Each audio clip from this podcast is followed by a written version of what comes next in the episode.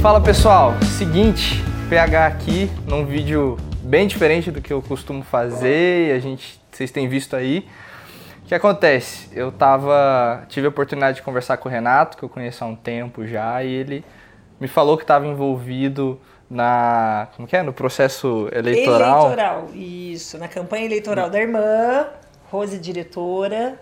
Tá aqui, ela já se apresentou. E gente, eu não sei vocês, mas eu não tenho muito conhecimento sobre política. Infelizmente, eu acho que uh, deveria a gente ter mais conhecimento sobre o que faz um vereador, um prefeito, um presidente, quais são os seus deveres, né? um governador. A gente tem visto que os governadores têm feito ultimamente.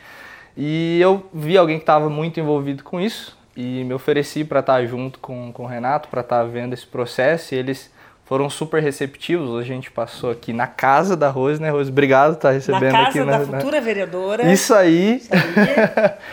e eu vi um pouco do processo, pude ajudar eles aqui, me emocionei junto num dos vídeos que vocês gravaram. E eu tava fazendo algumas perguntas aqui para ela e ela sabe responder muito bem. Eu falei, por que não gravar? E aí eu convido vocês a assistirem esse vídeo. Eu vou fazer algumas perguntas simples aqui, porque eu não, não, sou jornalista, não preparei algo, são perguntas sinceras, mas eu vi que a Rose sabe responder muito bem, principalmente sobre a área da educação, ela vai falar um pouco dela, vocês vão entender o porquê disso. E se o pessoal tiver mais dúvida, pode comentar que você responde também, né, Rose? Certeza. Pode me chamar no WhatsApp, pelo Instagram, pelo Facebook, nas redes sociais. Eu tô lá como Rose Diretora. Seguinte, Rose, é...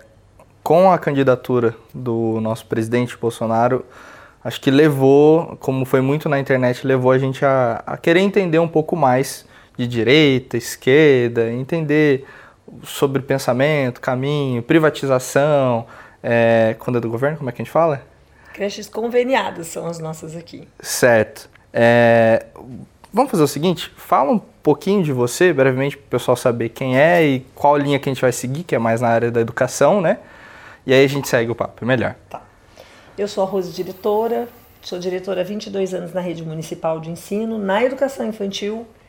Trabalhei por oito anos em sala de aula, depois mais 22 anos como diretora. Passei por várias creches né, do município, no Valparaíba, na Vista Verde, aqui no João Lopes Simões, na região sul, no Ângela de Castro. E andando né, por essas escolas todas, a gente vai aprender. Eu, eu acho que eu aprendi mais até do que ensinei. Não só para as pessoas que passaram pela minha vida, mas para as crianças também. Mas uma coisa é certa, eu pude perceber nessa trajetória de 30 anos que para mim educação tem sinônimo de vida. Educação para mim é vida. É vida nas pessoas, é vida que, que segue diante daquilo que eles aprendem. Educação para mim é sentido de vida. E é claro que com isso a gente reuniu um pouco de experiência, porque eu passei pela vida das crianças criando projetos que pudessem levar um bem-estar maior para elas nas escolas principalmente porque elas são né, levadas pelos pais às 7 horas da manhã e são, eles voltam para buscar às 5 horas da tarde. Então, eu acho que na creche as crianças consideram a creche o seu ambiente familiar, porque elas passam ali muito tempo diário. Elas comem, elas almoçam, elas tomam café da manhã, elas têm o horário que elas dormem quando são pequenos, elas têm o horário de brincar coletivamente. E isso tudo faz com que elas se sintam como se elas estivessem realmente em casa. E a, hoje, quando eu penso sobre isso, eu acho que eu falo para os meus filhos, né, que eu acho até que eu cuidei mais dos filhos dos outros do que dos meus, porque para eles lá não tinha hora, se o pai né, se atrasava para buscar era comigo na minha sala que eles ficavam e a gente cuidava. Alguns a gente levava até lanche de casa porque a gente sabia que depois que saía daquele horário de trabalho ali, eles ainda iam atravessar a cidade para chegar em casa.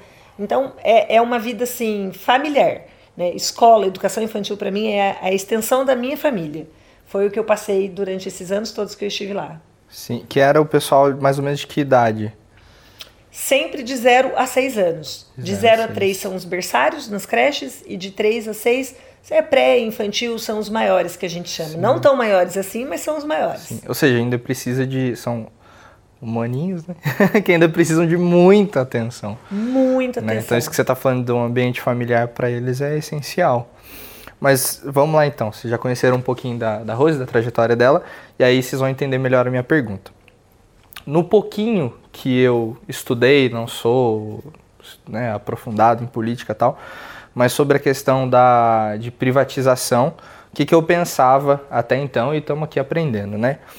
É, eu pensava que para a gente fugir dos desvios de verba, de que vez ou outra a gente escuta o escândalo de acontecendo na nossa cidade com desvio de material, né, verba no material, que o prefeito na época errou, digitou errado, olha que beleza, digitou para mais, né, não para é, menos. Alguém digitou errado. um não valor. Prefeito, viu? É alguém, alguém. Alguém, desculpa, prefeito, é, foi alguém, né, é, da época, não o atual. E eu questionava assim sobre como, como acabar com, com esses desvios de verbo que acontecem na construção, é, na merenda, no material escolar tal. Eu, eu acreditava até, até então, acreditava assim, gente, com base no pouquinho que eu estudei, de novo, não sou especialista aqui falando. é, que o caminho seria a privatização, ou seja, pegar é, por meio de, eu falei licitação, né, tipo, sei lá, bem leigo falando, a prefeitura abre lá, vamos ver onde a gente pode encaminhar os nossos alunos que, que não têm condição de pagar uma escola eh, privada, né? E aí as escolas vão lá e falam assim, ah, para estudar na minha escola custa tanto, e aí a prefeitura escolhe e sabe exatamente quanto custa cada aluno, né, que são que do dinheiro que vem, que é recolhido dos impostos, né? Então, para mim, essa linha de raciocínio fazia um sentido. E, e agora, conversando com alguém que foi diretora por muito tempo e agora está candidata a vereadora, né? Ou seja, alguém de, que está indo para dentro, né, Rose? É algo novo para você também. Muito novo. Só que ela entende muito de escola. E eu queria que vocês ouvissem o que ela falou para mim. Tá com a palavra, Rose. Então, nós temos dois tipos de creche, né? De período integral na nossa rede municipal. Nós temos a creche de período integral da prefeitura que é a prefeitura que nos coloca lá. Professores, funcionários, agentes educadores, é, diretor, orientador. Agora a prefeitura já terceirizou algum serviço, mesmo nessa creche que é da prefeitura, que é o serviço de merenda, que hoje é a empresa SHA que toma conta, e o serviço de limpeza, que é a Mil Clean. E tá, tem chego para algumas escolas um segurança de uma empresa de segurança, mas não são todas as escolas ainda. E a gente trabalha com isso, recebe aquele número de crianças. E temos um outro serviço que seria, é, a gente chama de creches conveniadas, que são as creches que entra nisso que você acabou de dizer, não seria bem uma licitação, é feito um contrato com uma entidade ou com alguém que tenha um CNPJ. Eles fazem uma seleção disso na Secretaria de Educação, né, por profissionais da Secretaria de Educação que entendem de educação e essas pessoas elas coordenam essas creches. De que maneira? Elas recebem um valor por cada criança que varia entre 400 e 500 reais, se eu não estou muito errada, porque tem, tem essas variações. Sim. E cada criança, é, ele recebe é, por cada criança que ele tem lá. Ele tem o espaço, os professores são da Secretaria de Educação, o orientador pedagógico também. Já o diretor é da própria entidade. E nesse trabalho é feito um trabalho em conjunto com a Secretaria de Educação. Essas escolas, vale lembrar que elas também são fiscalizadas, elas recebem, de certa maneira, a mesma condição pedagógica que a gente tem nas nossas creches municipais. A mesma equipe da Secretaria de Educação, que toma conta das creches que são da Secretaria de Educação enquanto pedagógico, para o diretor, a mesma chefia, que é a chefia de divisão da Secretaria de Educação, também é chefia dessas entidades, dessas creches conveniadas. Né? Só que, assim, são atendimentos um pouquinho diferenciados, porque nessas creches eles contratam os demais que fazem parte dessa equipe, né? agentes educadores, estagiários, e do lado de cá, que é da prefeitura, a prefeitura faz essa contratação. O que, que eu acho disso? Eu acho que por mais que a gente tente fazer parecer igual o processo, tem um pouquinho de diferença nessas questões mesmo de contratação. Eu acho que eu passei um tempo que eu, eu até ficava pensando, né, o que, que era melhor, o que, que era é, pior. Né? Nós temos funcionários somente concursados. As creches da prefeitura, você vai lá, presta um concurso e vem trabalhar na creche da prefeitura na hora que chamam você, de acordo com a nota que você teve, enfim. Já nessas creches conveniadas, são currículos. As pessoas entregam currículos para a área e são selecionadas por essa equipe que tem lá, que a gente chama de equipe de especialista, quando é diretor e orientador, para poder estar tá dando conta de, de selecionar esse pessoal que vai trabalhar com essas crianças. Eu acho que para um município, essa creche, quando ela é conveniada, ela, ela acaba sendo uma coisa com um custo menor. Porque funcionário concursado, obviamente, tem um custo maior. Entendi. Entendi. E para para tipo assim, a pessoa pode ir lá e abrir um CNPJ para ter uma creche. É isso, é, é, algo privado. Ela pode, eu vou dar um exemplo para você. A nossa Univap daqui, ela já teve creche conveniada, se eu não estou errada, no Campo dos Alemães, Dom Pedro.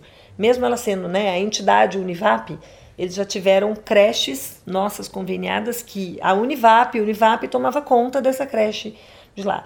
Nós já tivemos mamulengos, a gente já teve assim, é, as pessoas vão lá e passam por esse processo uhum. e o processo que, que realmente atingir todas as regras, né, estiver dentro das regras de, de contratação, das regras daquilo que é colocado o como uma documentação, ali. tiver a documentação necessária, acaba sendo é, o projeto escolhido para poder tomar conta dessa, dessa creche conveniada.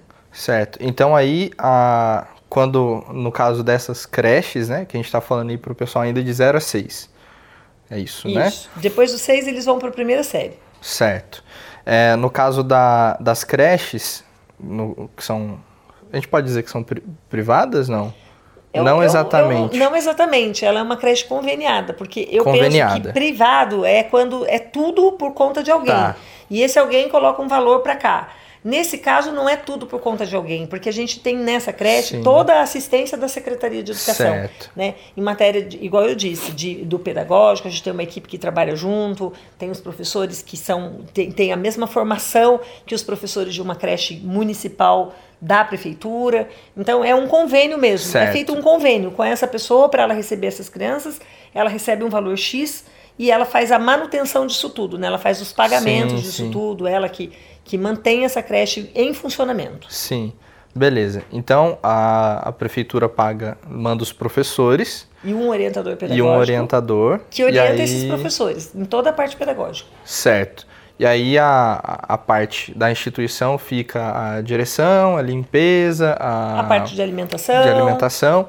E aí ela, o que ela vai receber todo mês é aquele valor por criança. Então o, o não sei se seria o estado ou o governo município, né? O município, é o município. sabe exatamente quanto custa cada criança que está ali tá ligada ali. a essa creche conveniada. Exatamente. Seja, cada criança está me custando claro que se X. Essa, essa, essa creche conveniada tivesse que pagar professores e tudo mais, talvez realmente esse valor que é repassado não fosse suficiente. Sim, né? sim. Porque o professor tem um salário um pouquinho maior do que as outras pessoas que estão lá. Sim, sim. Não, mas ela, ela consegue olhar para a folha de pagamento e dizer: eu tenho X professores lá que custam tanto cada um, e eu tenho X alunos lá que custa tanto cada um. E, fazer e tem que fechar a conta. E tem que fechar a conta. Entendi. Vale lembrar que eles prestam essa conta também para a Secretaria de Educação. Embora eles tomem conta disso eles têm, pessoa, têm pessoas dentro da Secretaria Que acontece de depois que o dinheiro sai, Isso, né? Isso, para saber onde foi que o dinheiro né, foi parar, onde foi que o dinheiro é, foi colocado, no que, que ele foi gasto, eles prestam conta. Se as crianças estão comendo e, e bem, a, está tendo... Quem não consegue prestar essa conta devidamente, e quando já aconteceu,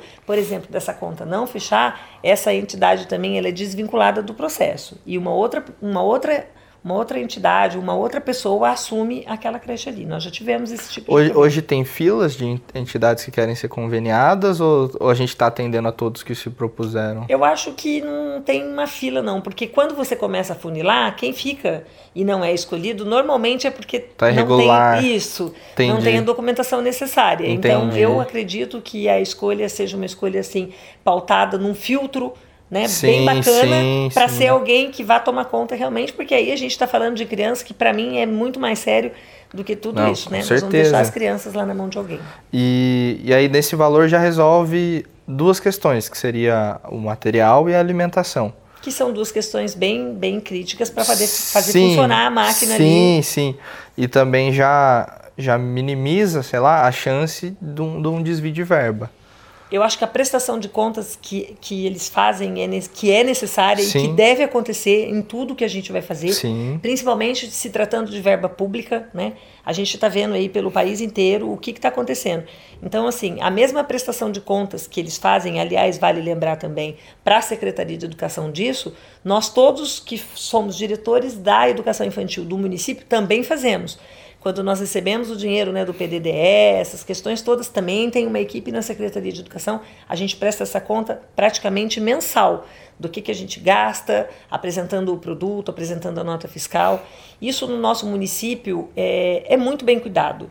Legal. Né? É, as pessoas que estão nos assistindo agora podem se tranquilizar que assim é, eu realmente nesses meus 30 anos a gente não viu assim desvios de verbas, com exceção de alguns detalhes que né, não vale nem a pena a gente entrar sim, no sim. momento, mas assim, dentro das escolas, né, nessa sim. parceria com a Secretaria de Educação, as pessoas com quem eu trabalhei durante esses 30 anos são realmente muito sérias. Entendi. Entendi. A gente estava comentando ali também sobre ainda sobre verba, né? É, que a gente não recebe dinheiro de fora do município para essa idade, né? Isso, na verdade, a, a, a, verba que vem né, do governo, ela vem para as crianças maiores do ensino fundamental. Então, é assim, vale lembrar que toda essa, toda essa estrutura, toda essa, é, né, as vagas, o, o que é gasto é por conta do município, né, de 0 a 6 anos. A gente tem essa conta para o município. E, e a conta ela, ela, só fecha para o governo do estado quando as crianças vão para o ensino fundamental. Daí a importância também né, do gestor, do diretor, do orientador, ter uma parceria muito grande, não só com pessoas, mas com as famílias, com tudo isso. Porque, embora a gente tenha a estrutura toda formalizada da Secretaria de Educação, com o pagamento dos funcionários, de professores, de todo mundo que está lá, algumas coisas que a gente cria na creche ou que a gente faz acaba sendo por conta dessa parceria realizada entre escola, família, pessoas que estão é, querendo nos ajudar, né? É, eu até citei para você ali na hora que a gente estava conversando, né? Há muitos anos atrás, em 2001, se eu não estou errada agora. Do carrinho? Do carrinho. Gente, isso aqui me chamou a atenção. Quem me contou primeiro foi o Renato, agora ela vai contar melhor. então, a gente, eu cheguei numa creche na onde as crianças elas é, elas não se serviam na hora do almoço. Elas tiravam a, as, as, monitoras, né, na época a gente chamava de ADIs, que agora são os agentes educadores, elas tiravam a comida para as crianças e punham, e algumas vezes até na ânsia de ajudar as crianças a comer tudo que estava ali, né, uma verdura, um legumes e tal, elas até davam uma mexida, enfim, deixavam um pratinho da criança pronto, a criança pegava aquele prato. E aí a gente começou a observar tudo aquilo e nós percebemos que é, se você não gosta de alguma coisa que está no prato e ele já está colocado, ele já está misturado, você acaba perdendo o prato inteiro. E nós começamos a pensar numa proposta, né? O que, que nós poderíamos fazer para que a criança tivesse essa autonomia.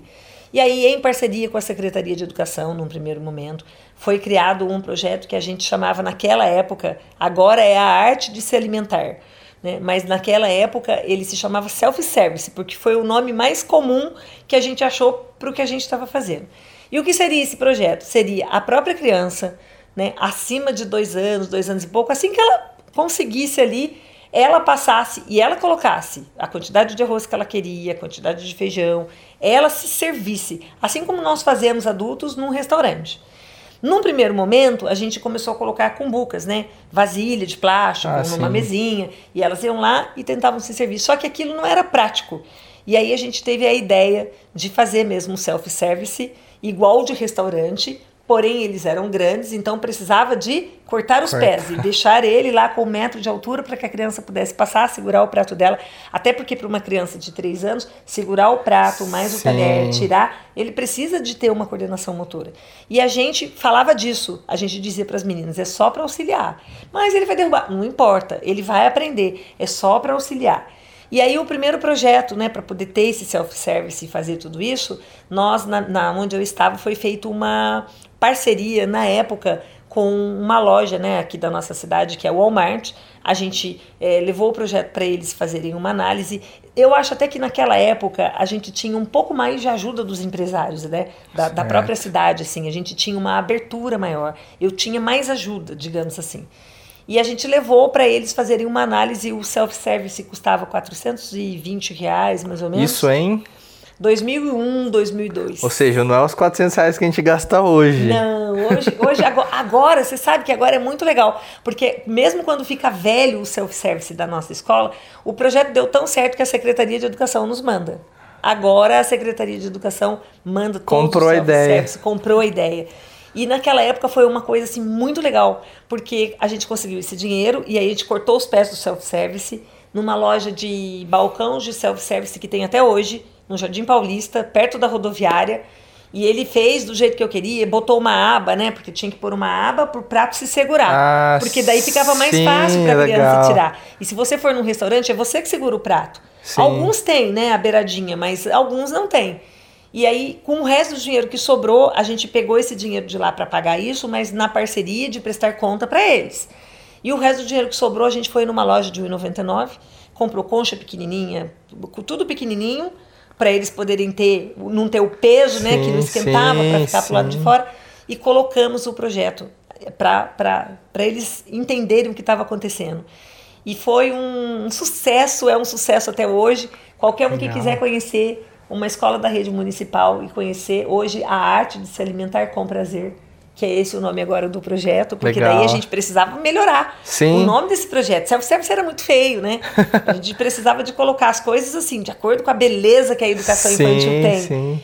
E fo- foi tão bom, tão bom, que não demorou muito, as redes de televisão queriam ir gravar na creche. E elas iam para lá, ela foi- nós saímos na Band, como a primeira cidade a implantar Olha o self-service para as crianças de educação infantil. E isso era uma coisa que nos, nos deixa, né? Sim. Nos deixa muito orgulhosos da, da situação, de tudo que a gente viveu ali. Como eu estou na educação infantil há 30 anos, são muitas histórias né, da educação infantil. Nós ajudamos a escrever um livro de berçário, que era um livro de, de bebês mesmo, para bebês, com os cuidados dos bebês, né? Na hora de dar um banho, o que, que o, o funcionário precisava de fazer, na hora da troca, na hora da alimentação. E editamos, esse livro saiu para todas as escolas, com o nome não só meu, mas de todas as diretoras que estavam na época. Né? Fizemos grandes projetos, passamos por muitas, muitas reciclagens na área de educação. Hoje, eu posso te dizer com todo ganho de causa, nós temos uma educação infantil na cidade, assim, as pessoas são muito é, elas assim são privilegiadas mesmo de ter isso, sabe? As nossas creches municipais elas são muito boas.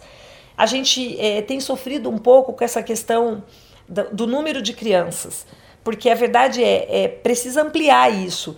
E a minha bandeira, né, o que, que eu tenho falado disso, da, da educação infantil? Nós precisamos de ter mais vagas ainda de educação infantil. Né?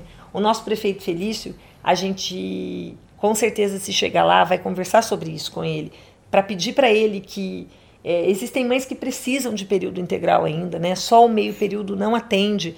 A gente percebe que as escolas de meio período até conseguem dar conta dessa demanda, dessa fila, mas muitas vezes as mães elas vão para a escola de meio período porque elas não têm a oportunidade da vaga de período integral. Né? Porque as mães que trabalham o dia inteiro Sim. precisam dessa vaga ainda de período integral. Essa tem sido uma bandeira que a gente tem levantado, né? de, de não, não acabar as creches de período integral, né? ter uma ampliação dessas vagas. E no período parcial, também né, não faltar vagas para as crianças. Eu estive com um prefeito há poucos dias atrás e eu até falei disso com ele, que a pandemia ela veio para nos mostrar muitas coisas. Né? Nós não estávamos preparados para isso.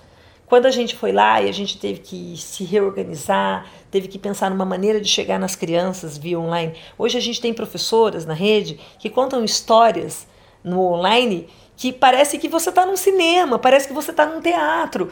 Então, assim, essas meninas, eu, eu falei que elas tiveram que se reinventar. Elas são guerreiras, sabe, guerreira? Sim. Que você pega um limão, você corta, você dá para a pessoa, e aí ela tem a possibilidade de chupar aquele limão ou de transformar aquele limão numa limonada, e ela resolve que vai fazer uma limonada. Isso tem sido a vida da educação infantil, tem sido a vida dos professores.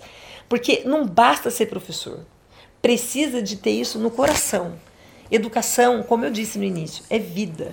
Professor precisa de lidar com o coração, sabe? Professor é aquele que olha nos olhos das crianças, que entende que quando ela veio de casa, talvez naquele dia ela não dormiu direito, porque algum problema ela teve na casa dela, que consegue colocar essa criança que não dormiu direito no colo toda vez que ela senta numa roda de conversa naquele dia, porque ela precisa muito mais do carinho que ele está fazendo do que daquilo, às vezes, até que ele está ensinando aquilo, dá para ser num outro dia, mas aquele momento que ele está tendo com a criança não dá para ser no outro dia, ela está gritando naquele dia que ela precisa da ajuda dela. Eu passei por diversas experiências com crianças assim, elas chegavam, né, chorando, não querendo ficar, e as meninas traziam, e meia hora depois elas estavam bem, que é aquela coisa, olha, eu estou trabalhando, vou te dar um papel, você desenha aí um pouco, a hora que você tiver um pouco melhor, a gente conversa e eu te levo lá de volta. E você vai ter que pedir desculpa para todos os seus amigos. E eles falavam para mim, tia, agora já estou bem. Tem certeza? Já estou bem, agora já posso voltar. Eles faziam acordos com a gente para voltar. Eles me chamavam pelo nome. Eu recebo até agora, mesmo nesse período que eu estou afastado de eleição, que me faz chorar muito, é, recados né, das crianças, porque elas me chamavam pelo nome. E uma das coisas assim que foi muito difícil de sair agora como candidata foi porque eu saí bem no momento que eu nem pude me despedir deles, porque eles não estão na escola. E, e o que me levou aí para a candidatura é saber que eu vou trabalhar pela educação, que eu vou continuar perto, perto das escolas, perto das crianças. Eu não sei como é que eu ia me virar sem isso. Isso não, faz, não fazia. Na hora que eu pensei sobre isso, eu pensava assim: eu não tenho como ficar sem as crianças. Né? As crianças, elas fazem toda a diferença na vida de um educador. O professor que não tiver isso, eu falava, eu tinha um ditado, eu fiquei conhecida na Secretaria de Educação por esse ditado. Eu falava assim: quem não gosta de choro de criança, quem não gosta de trocar criança, não gosta de dar banho em criança, e tá pensando que aqui vai ganhar um montão de salário, eu acho melhor tentar uma vaga numa loja do shopping. Porque talvez você vá ganhar mais, porque você vai vender mais, e vai, vai, vai ser mais feliz. Porque criança é tudo isso: é escutar choro e achar que é uma canção de Ninar. É trocar e achar que o cheiro está muito bom. É dar banho toda vez que ela vai comer alguma coisa e ela se suja. É você ter amor, amor naquilo que faz. Educador é amor puro.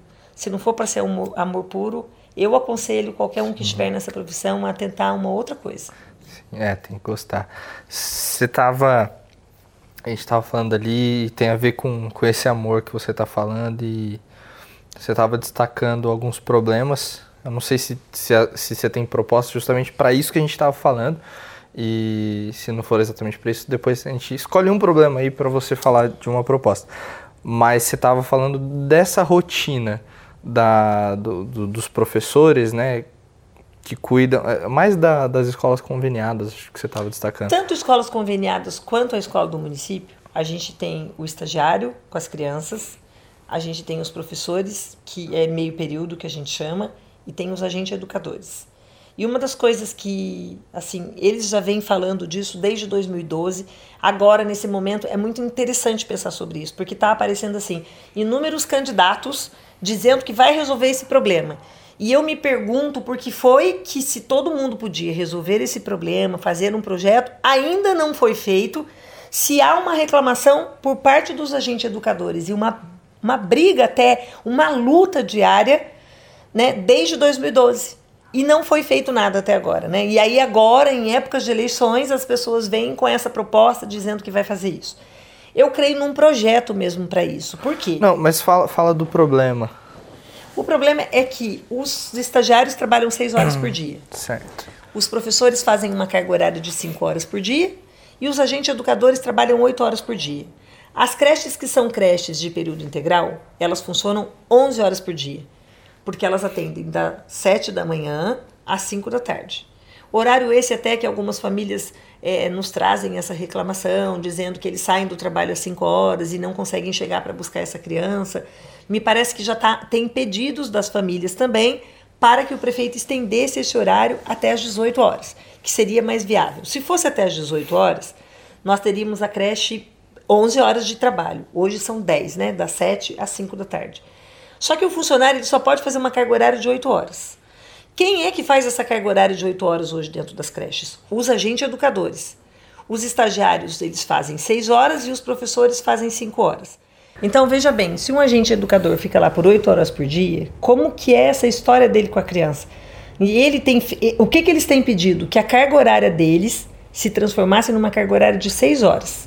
Ah, mas como é que a gente vai fazer isso? A gente tem que fazer isso dobrando o período, ou seja, contratando mais agentes educadores Com isso, a gente conseguiria estender talvez um pouquinho o horário da creche para atender a condição da comunidade, do, do, dos pais que gostariam que ficasse um pouquinho mais.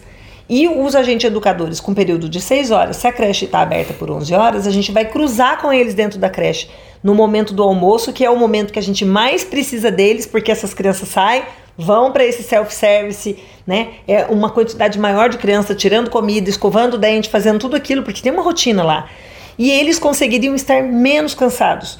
Porque o que eu disse para você há pouco atrás é que uma pessoa que trabalha por 30 anos, com 30 crianças pequenas, diariamente 8 horas por dia, ela não vai dar conta desses 30 anos. Ela vai ficar doente antes disso, ela vai tirar mais licenças médicas, ela vai ter mais problemas de saúde, como de coluna, como uma tendinite, como qualquer outra coisa, porque ela fica com 30 crianças ao mesmo tempo. E a qualidade do trabalho tende é a cair. Outro. Vai, com certeza, se você está mais cansado, você vai cuidar dessa criança com mais cansaço também. Então, assim, não é. Não, é, eu, não, eu não diria nem que é uma briga. Eu, eu, eu acho que hoje, com a minha visão, eu diria que é uma necessidade. Os agentes educadores precisam conseguir trabalhar numa carga horária menor para que eles possam, de fato, render mais nesse trabalho, agir de uma maneira melhor nesse trabalho. Até porque eu acho que até numa condição de quem está todo mundo na escola, eles têm uma condição que é muito diferenciada. Porque, olha, o professor entra às sete da manhã, meio-dia ele vai embora. O estagiário entra às sete da manhã, à uma da tarde ele vai embora. Aí o outro estagiário para cobrir entra que horas? Às onze da manhã e vai embora às 17. Quando é nas escolas de período parcial, ele entra meio-dia e vai embora às seis da tarde. Ou seja, eles estão tudo em meio período. O agente educador, ele entra às sete, vai embora às quatro. E o que entra às oito vai embora às cinco. Então, essa troca é, uma, é, é, é muito tempo. E eu volto a lembrar, é uma briga, é uma luta que começou lá em 2012, não é agora porque estão as eleições. Eles reclamam disso. Eles já reclamavam disso quando eu estava na creche em 2001, que era ADI, nem era agente educador. Só que agora que os, o concurso mudou, que virou agente educador, eles são em números maiores. As antigas ADIs, até eu acho que tem bem poucas na rede, acho que é 70 ADIs que tem, o resto já são tudo dessa leva de concurso, né, com um título novo que é o de agente educador. Só que mudou o título, mas não mudou o trabalho, não mudou a carga horária. E essa briga deles, eu quero que fique claro que também é uma briga minha. Eu concordo que tem que ser seis horas. Eu também acho que a gente precisa pensar. Ah, mas você tem uma proposta? A gente tem várias propostas com relação a isso. Até porque isso, como eu disse, já vem vindo desde 2012. Agora, para a gente conseguir fazer alguma coisa, a gente precisa chegar lá. O que eu tenho dito muito sobre essa questão política é que nós não vamos conseguir mudar a política se a gente não mudar a trajetória para que a chegada seja de um outro jeito. As pessoas querem fazer a mesma trajetória na política, o final vai ser sempre o mesmo. Política, o único jeito que a gente tem de melhorar é com o nosso voto. O nosso voto é muito importante. Ele não pode ser um voto que ele seja trocado nesse momento, que ele seja negociado. Não! Nós precisamos ir lá ver a vida desse candidato. A gente precisa saber qual foi a trajetória dele, né? O que, que ele fez? Como é que foi? Ele fez até hoje alguma coisa? Ele conhece alguma coisa? Ele sabe por que, que ele está querendo ir para lá? Então, se alguém me perguntasse por que, que você está querendo ir, eu estou querendo ir porque eu quero continuar levantando a bandeira da educação, dos profissionais da educação. Ninguém mais do que eu conhece essa história. Sabe por quê? Eu fui estagiária com 15 anos na educação. Eu comecei a fazer o magistério, fui ser estagiária na escola chamada Torataro Takitani no Vale do Sol. Algumas professoras que hoje estão aposentadas foram professoras da sala que eu era estagiária delas. Eu terminei o magistério e fui fazer uma faculdade de pedagogia. Chegando lá, o que, que aconteceu? Passei no concurso para ser professora. Fiquei oito anos em sala de aula, depois 22 anos como professora. E agora estou quase aposentada. Ou seja, eu já vivi um pouco de cada coisa. Eu sei o que é uma estagiária, eu sei o que é ser um professor, o que é ser um diretor, e daqui a pouco eu vou estar na onde? Do lado das aposentadas. Então, como que eu, sabendo de tudo isso e tendo passado por essa trajetória, não vou saber defender essa bandeira? E isso não depende de que lado dessa história que eu estou. Se é do lado do prefeito X, se é do lado do prefeito Y, não depende, porque eu estou indo para lá para criar projetos com as meninas, para escutar, para deixar o gabinete aberto, para que elas possam trazer a angústia delas e a gente juntas possa decidir aquilo que a gente vai fazer. Então, de verdade, eu não me importo muito com o prefeito que eu vou ter que ir lá conversar Porque para mim, eu vou conversar do jeito que eu estou conversando com você. O que que nós podemos fazer por isso aqui? O grupo de, de diretores de escola, eles hoje, né, na minha época, quando eu entrei, a gente tinha uma incorporação que a gente chamava. A cada cinco anos de trabalho, a gente incorporava um pouquinho daquele salário que a gente tinha ido como diretor. Com 15 anos de trabalho, incorporava tudo. Então a pessoa ficava como 15 anos de, de diretora e ela estava perto de, de aposentar, ela levava. Hoje, a gente tem só na educação infantil 60 diretores. Nenhuma delas que entrou depois de 2012 incorpora mais nada. Então, as meninas ficam 10 anos, 15 anos, 20 anos, e na hora que elas forem aposentar, elas não vão levar o salário de diretora. Elas vão voltar para o salário que elas tinham de professora e vão levar um outro salário. Não tem mais a incorporação para ser diretor. É durante o período que elas estão trabalhando. O quanto que um diretor não se desgasta, o quanto que isso não é difícil para um diretor.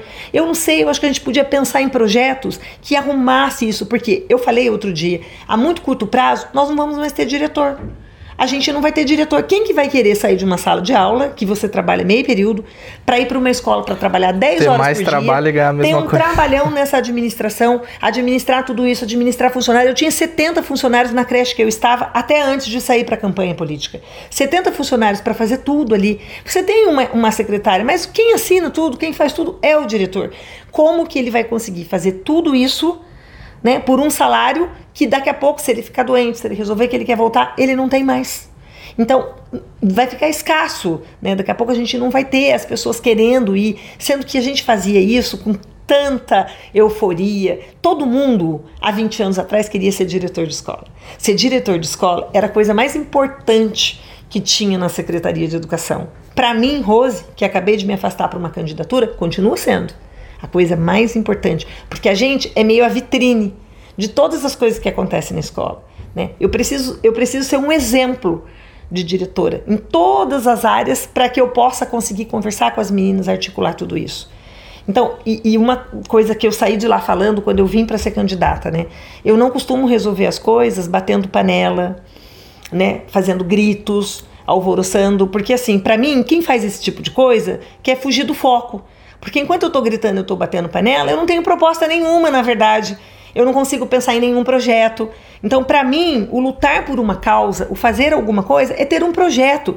E eu saí de lá falando isso para as meninas, né, para os agentes educadores. Eu saí falando para as meninas. É você mostrar, mostre, mostre através do papel, através de projeto para o prefeito, que isso vai custar tanto, que isso aqui vai custar tanto, e aqui o que, que nós podemos fazer. Não é ir lá na porta da Secretaria de Educação bater panela, bater tambores, que eu vou fazer com que as pessoas me vejam. Não, eu vou fazer com que as pessoas me enxerguem pelas minhas ideias pelos meus projetos, por aquilo que com inteligência eu consigo fazer. Então eu realmente não sou o tipo de pessoa que vou chegar lá e vou. Porque tem, tem surgido alguns comentários, sabe?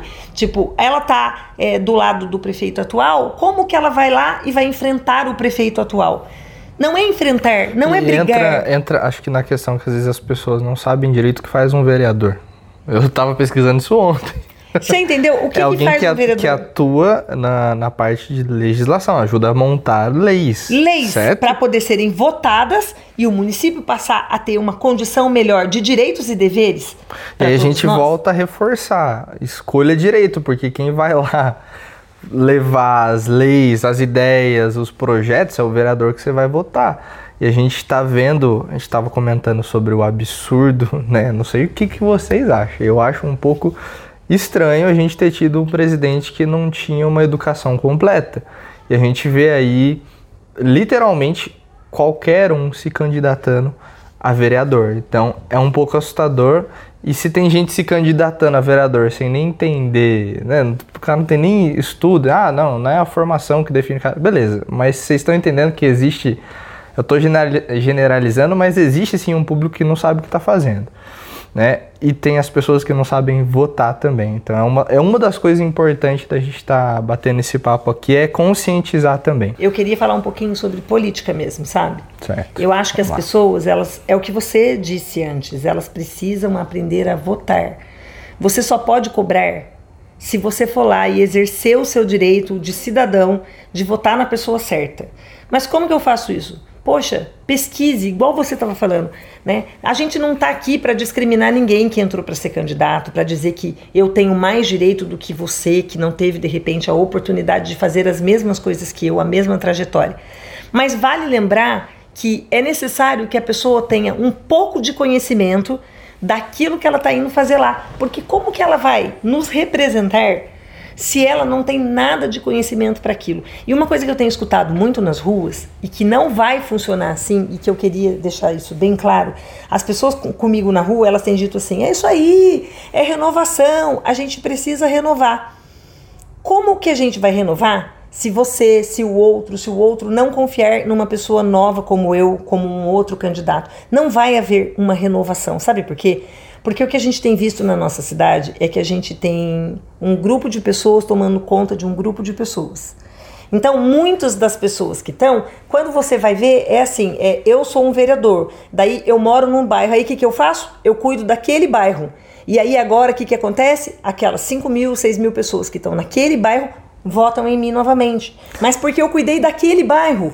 Então, só eu, eu que, tinha. Essa foi a minha primeira pergunta pro Renato. Eu falei assim, Renato, eu, eu, a gente vai votar agora para vereador e para prefeito, né? E eu falei assim, mas como funciona o vereador? Só vai aparecer o cara da minha área? Eu perguntei para ele. Ele falou assim, não, você pode votar em qualquer vereador. Eu falei, mas ele não cuida de, um, de uma área específica? Eu falei assim, não.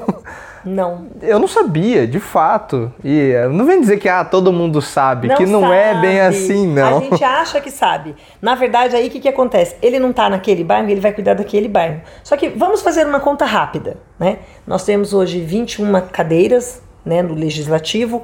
E aí a gente, você imagina, para começar a gente tem 21 cadeiras. A gente tem mais de 400 candidatos a vereador no momento. Quando você diz 21 cadeiras, é que a gente vai eleger 21 vereadores para São José. Para São tá. José dos Campos. Nós vamos ter que tirar 21 vereadores de 400 e pou... quase 450 candidatos. Agora sim, é que a gente falou de não discriminar ninguém. Você acha que de 400 candidatos todos estão entendendo tudo sobre sobre não, política? Não, claro sobre qual não. é a função de Exato. fato de um vereador? Exato, não, não é, a intenção não é discriminar ninguém não, mas tem muita coisa que assim, eu, eu até então, tô com 23, é, consumia muito conteúdo de blog de humor, e todo ano, chega na política, traz aqueles caras que parece que é piada, você não acredita, cara que vai fantasiado, sabe, é, é tanta coisa absurda que a gente vê, não, gente, a gente não pode achar isso Agora, normal. Agora, você concorda que mais absurdo é quando aparece lá que o cara teve milhões de votos então, depois de uma aparição dessa? Então. E aí, o que, que acontece? Agora ele teve milhões de votos. Aí daqui seis meses, depois que passar a eleição, você vai numa feira, você vai em algum lugar, o que, que você vê? As mesmas pessoas reclamando das mesmas coisas. Mas eu gostaria de perguntar para essas pessoas: qual foi o seu voto? Em quem mesmo foi que você votou? Né? Em quem você confiou? Ah, muita gente não sabe nem, lembra, nem fala assim, ah, não lembro quem que eu votei. E é, voltando nessa conta, se você pensar que são 21 e que a gente tem quantos bairros na nossa cidade?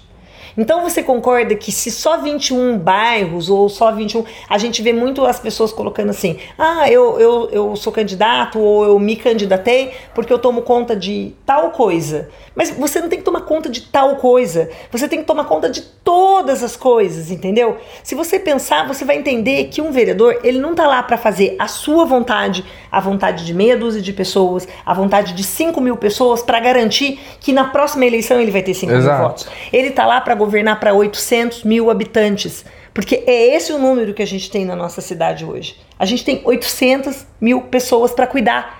Então, quando alguém vem trazer um projeto ou quando alguém me dá uma ideia, eu não posso pensar nessa ideia só para um.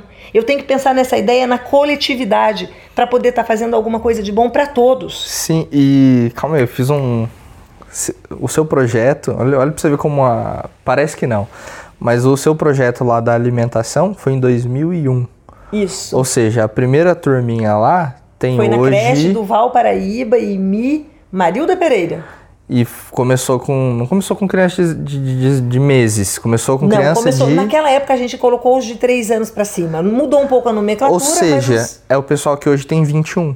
Exatamente. Ou seja, você que tem aí por volta dos 21 anos, e principalmente a galera que, que veio depois. Pronto, né? Se você Pode lembra escolher. disso, olha como impactou. Ou seja, daqui a pouco você vai ter filho. E uma coisa que foi feita lá atrás, que eram crianças até então, hoje são os adultos que vão estar nas urnas. Então é sim o que a gente faz, o que a gente escolhe impacta sim. E nada melhor do que a gente começar a pensar de pequeno. Porque se a gente não cuida dos pequenos, eles vão acumulando problemas, né? Vai tendo dificuldades de pequeno que se não são tratados, e a gente tem dificuldade na área da saúde também, a gente estava comentando sobre isso, às vezes a criança tem alguma seria questão psicológica, a gente, a gente pode a, dizer? A, a, criança, ela chega pra gente pequenininha e depois de algum tempo na convivência a gente percebe, por exemplo, que ela tem alguma imperatividade ou ela tem, enfim, ela é uma criança um pouco diferente das outras crianças. E a nossa primeira né, a primeira coisa que a gente faz enquanto gestora é de conversar com essa família, pedir para passar né, pelo pediatra primeiro, fazer uma análise. Mas vamos aos finalmente. A gente chega à conclusão de que essa criança precisa, por exemplo, de uma fono. Né? Ela está com um problema na fala e ela precisa de uma fono. Essa família vai lá para o postinho de saúde na fila do SUS né, e ela vai ter que ficar esperando lá esse atendimento. O que, que a gente pensa a respeito disso? Não só eu, mas eu creio que quase todos os diretores da rede.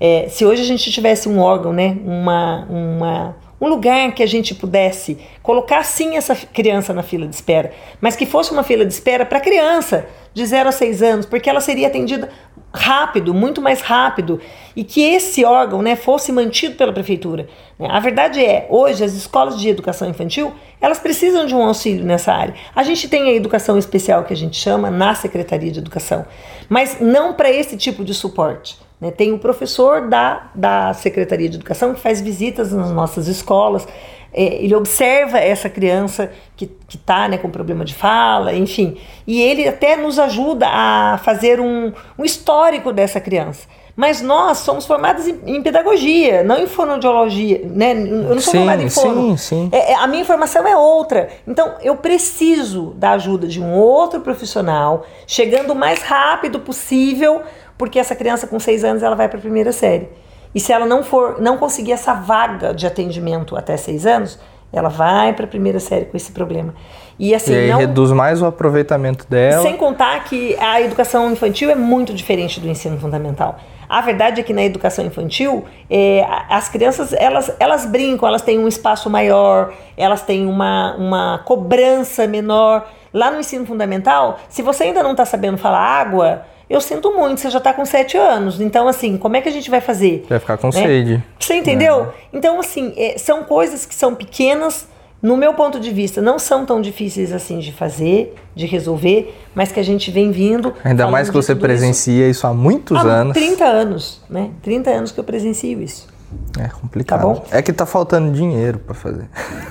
Então, às vezes eu pensava isso também. Eu quero te dizer que muitas vezes eu parei para pensar nisso. Faltando dinheiro, tem que ter mais imposto, brincadeira. Agora, uma coisa é certa. tem que parar né? de roubar. E exatamente, aí que eu ia entrar. O seu candidato, aquele candidato que você está escolhendo para as eleições de agora, né? E aí, como é que é a história de vida dele? Ele é uma pessoa honesta. Ai, meu Deus, eu lembrei do. Rouba, mas faz, não, gente. Então, não, isso não. Se rouba, não. Né? Ele tem uma integridade, ele segue alguma coisa, ele tem princípios, né? ele conhece alguma coisa que não seja só da escola, ele tem. E aí busca conhecer da vida dele, da que é a gente dele, falando. Que é o que, a, que, é o que eu tô tentando fazer aqui com vocês. Sim, a Rose tá, tá indo pras ruas e eu de fato vi um pouco aqui dos bastidores, são os filhos dela que estão ajudando. Dois advogados, né? Dois advogados. Marido, últimos, a família, nos próximos 20 irmão. dias estão deixando um pouco a vida deles para ajudar na minha. E a minha filha, eu disse para ela: "Como você vai deixar as suas coisas para você me ajudar na minha?" E ela disse para mim: "Você deixou as suas coisas por 50 anos para ajudar na minha? Não tem problema nenhum que eu ajude você em 20 dias para você ajudar a vida por mais 50 anos de outras pessoas." E assim, para quem não sabe, a gente não tem né, uma verba exorbitante para campanha política, o que chega é sempre muito pouco.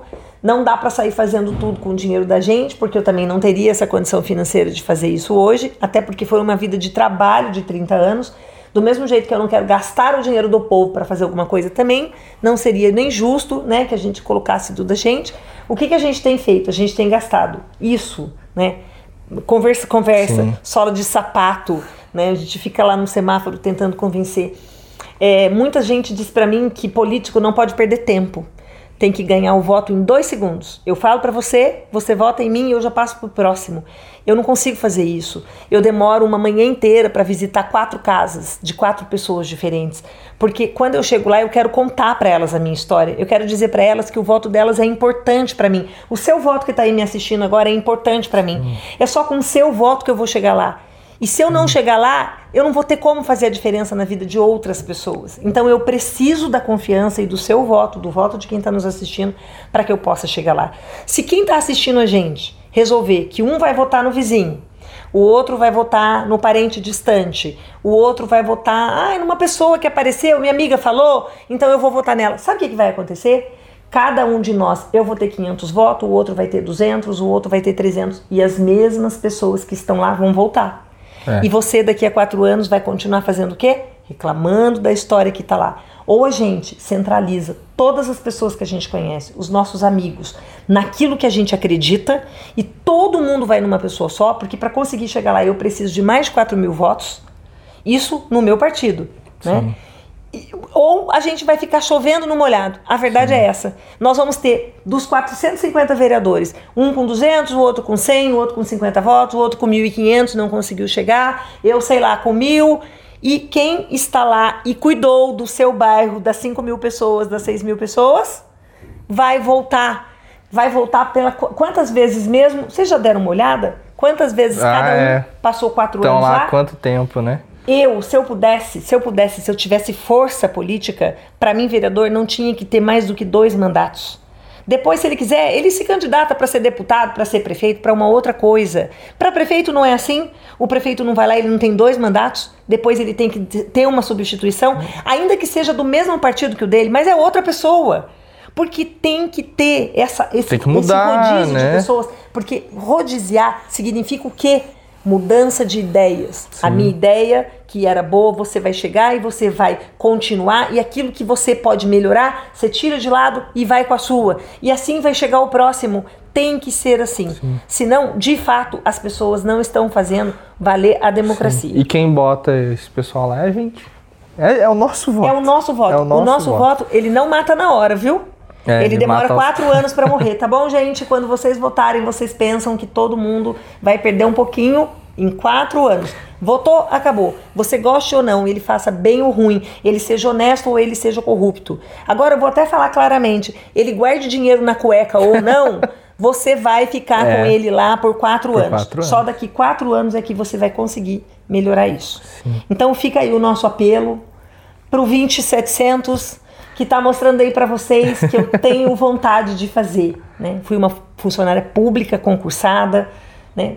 fiz o melhor que eu podia. Eu falo que eu cuidei mais dos filhos dos outros, até talvez do que dos meus, porque eles eram tão importantes para mim quanto os meus. O grau de importância é o mesmo. E tô aqui agora pedindo para vocês confiarem em mim, que eu vou chegar lá e volto a dizer, não importa se você que está aí do outro lado não é Felício, não importa se você é um, um, outro prefeito. Eu gostaria de verdade, né, que você viesse comigo por completo nessa história. Mas se não for assim, o prefeito que estiver lá é o prefeito com quem nós estaremos conversando, com quem nós estaremos colocando as nossas ideias, pedindo que ele nos escute. Porque eu volto a dizer que, infelizmente, eu não sou do que vai bater a panela. Eu vou lá para levar as minhas ideias, para mudar o contexto disso, dentro daquilo que eu acredito. Acho que Deus tem planos maiores e melhores para minha vida desde que eu entrei nisso e eu tô aqui por aceitação e quero que ele conduza realmente a minha vida se eu puder mudar a sua. Se for para eu chegar lá e eu não impactar na sua e eu não conseguir mudar nada da sua, eu prefiro realmente que ele tome as atitudes que ele achar como pai, que é o que eu considero o que seja melhor para mim. Né? Mas eu creio que ele não me colocaria nessa história se eu não fosse uma boa opção para quem está me olhando agora. Fechou. Tá Tá dito. Tá dito. 2700, hein, gente? gente, ó, se você assistiu até aqui, que foi bastante tempo, pelo menos no meu lá vou deixar na íntegra, depois você pode pegar e cortar tá para publicar na sua página. Você já é diferenciado, porque assistiu tanto de coisa que a gente falou aqui, você já é diferenciado. Então, compartilhe, porque a minha intenção aqui é fazer a gente questionar e buscar conhecer, né? Eu vi há pouco tempo atrás um vídeo lá do, do Enéas, né? O doutor Enéas estava falando assim, diga não ao, ao, o cara que é político por profissão, político profissional. Isso aí. Chega disso, gente. Tem que ser pessoa real. Então, eu me identifiquei com a, com a história da Rose. Ela foi super receptiva de, de abrir a casa dela aqui. A gente tava conversando. Eu falei, vamos gravar isso? Vamos gravar isso, porque você soube responder as coisas que eu perguntei. E é isso, tô trazendo alguém aqui que não é uma política profissional, até porque é totalmente tá até difícil novo. pra ser política, viu? Demorou pra caramba pra gente gravar o vídeo, de Big Brother eu não tenho nada, né? Eu tenho assim de vida, vida, constituição, família, um lava, enquanto a gente tá aqui, minha filha tá lá lavando louça. Fazendo café, Enfim, lavando louça. É isso que nós temos para oferecer. Mas eu creio que lá a gente vai saber fazer esse serviço bem direitinho. Sim, é isso. E como ela já disse aqui, as portas do gabinete vão estar abertas né? Super abertas, prontas para receber você, para receber a sua ideia. Né? Aliás, eu acho que projetos têm que ser a partir das ideias que as pessoas trazem para gente. Também não são as minhas, né? Porque a minha pode ser muito boa, mas para mim, será que ela Sim. atende aquela comunidade? Será que ela atende aquela realidade daquelas pessoas? Então, aquelas pessoas, elas precisam de ter uma via, né, com a gente. Sim, de sim. poder ir lá, de conversar, de falar, olha, eu tive uma ideia. Se tiver tal coisa lá no meu bairro, vai melhorar muito a vida das pessoas que vivem lá. Vale lembrar que é, nós precisamos de parar de olhar só pra gente. Sim. Né? E, e assim, se a gente quer que seja uma política melhor, vamos olhar pro, pro, pro povo, né? Para as necessidades do outro também. A, a, nossa, às vezes, é nada perto da do outro, é. e mesmo assim a gente insiste em olhar pra nossa. Sim. É, complicado. Quer passar? Pode passar. Tô aqui faz tempo já, mas eu tô muito atrasada. Tô muito atrasada. Tchau. Tchau, tchau. Obrigada. Valeu, prazer.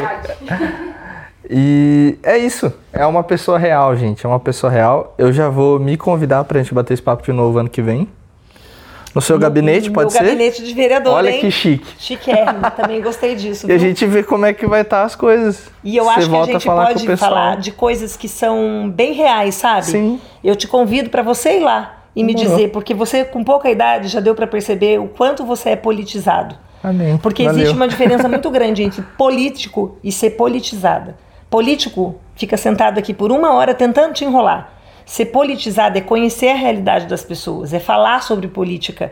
E aquilo que eu não sei, eu te dizer, olha, isso eu não sei para te falar. Vamos procurar hum. juntos e a gente vai juntos tentar resolver. Fechou. Tá marcado. Tá marcado. É Obrigado, aí, viu? Receber. Obrigada por quem me ouviu até agora, que perdeu esses minutos aí nos ouvindo, né? E eu creio que você aí no seu coração vai pensar depois de tudo isso que a gente conversou aqui, o quanto que o seu voto é importante para mim, para as outras pessoas, mas para mim, eu sei que o seu voto é muito importante. É isso aí, gente. Valorize seu voto.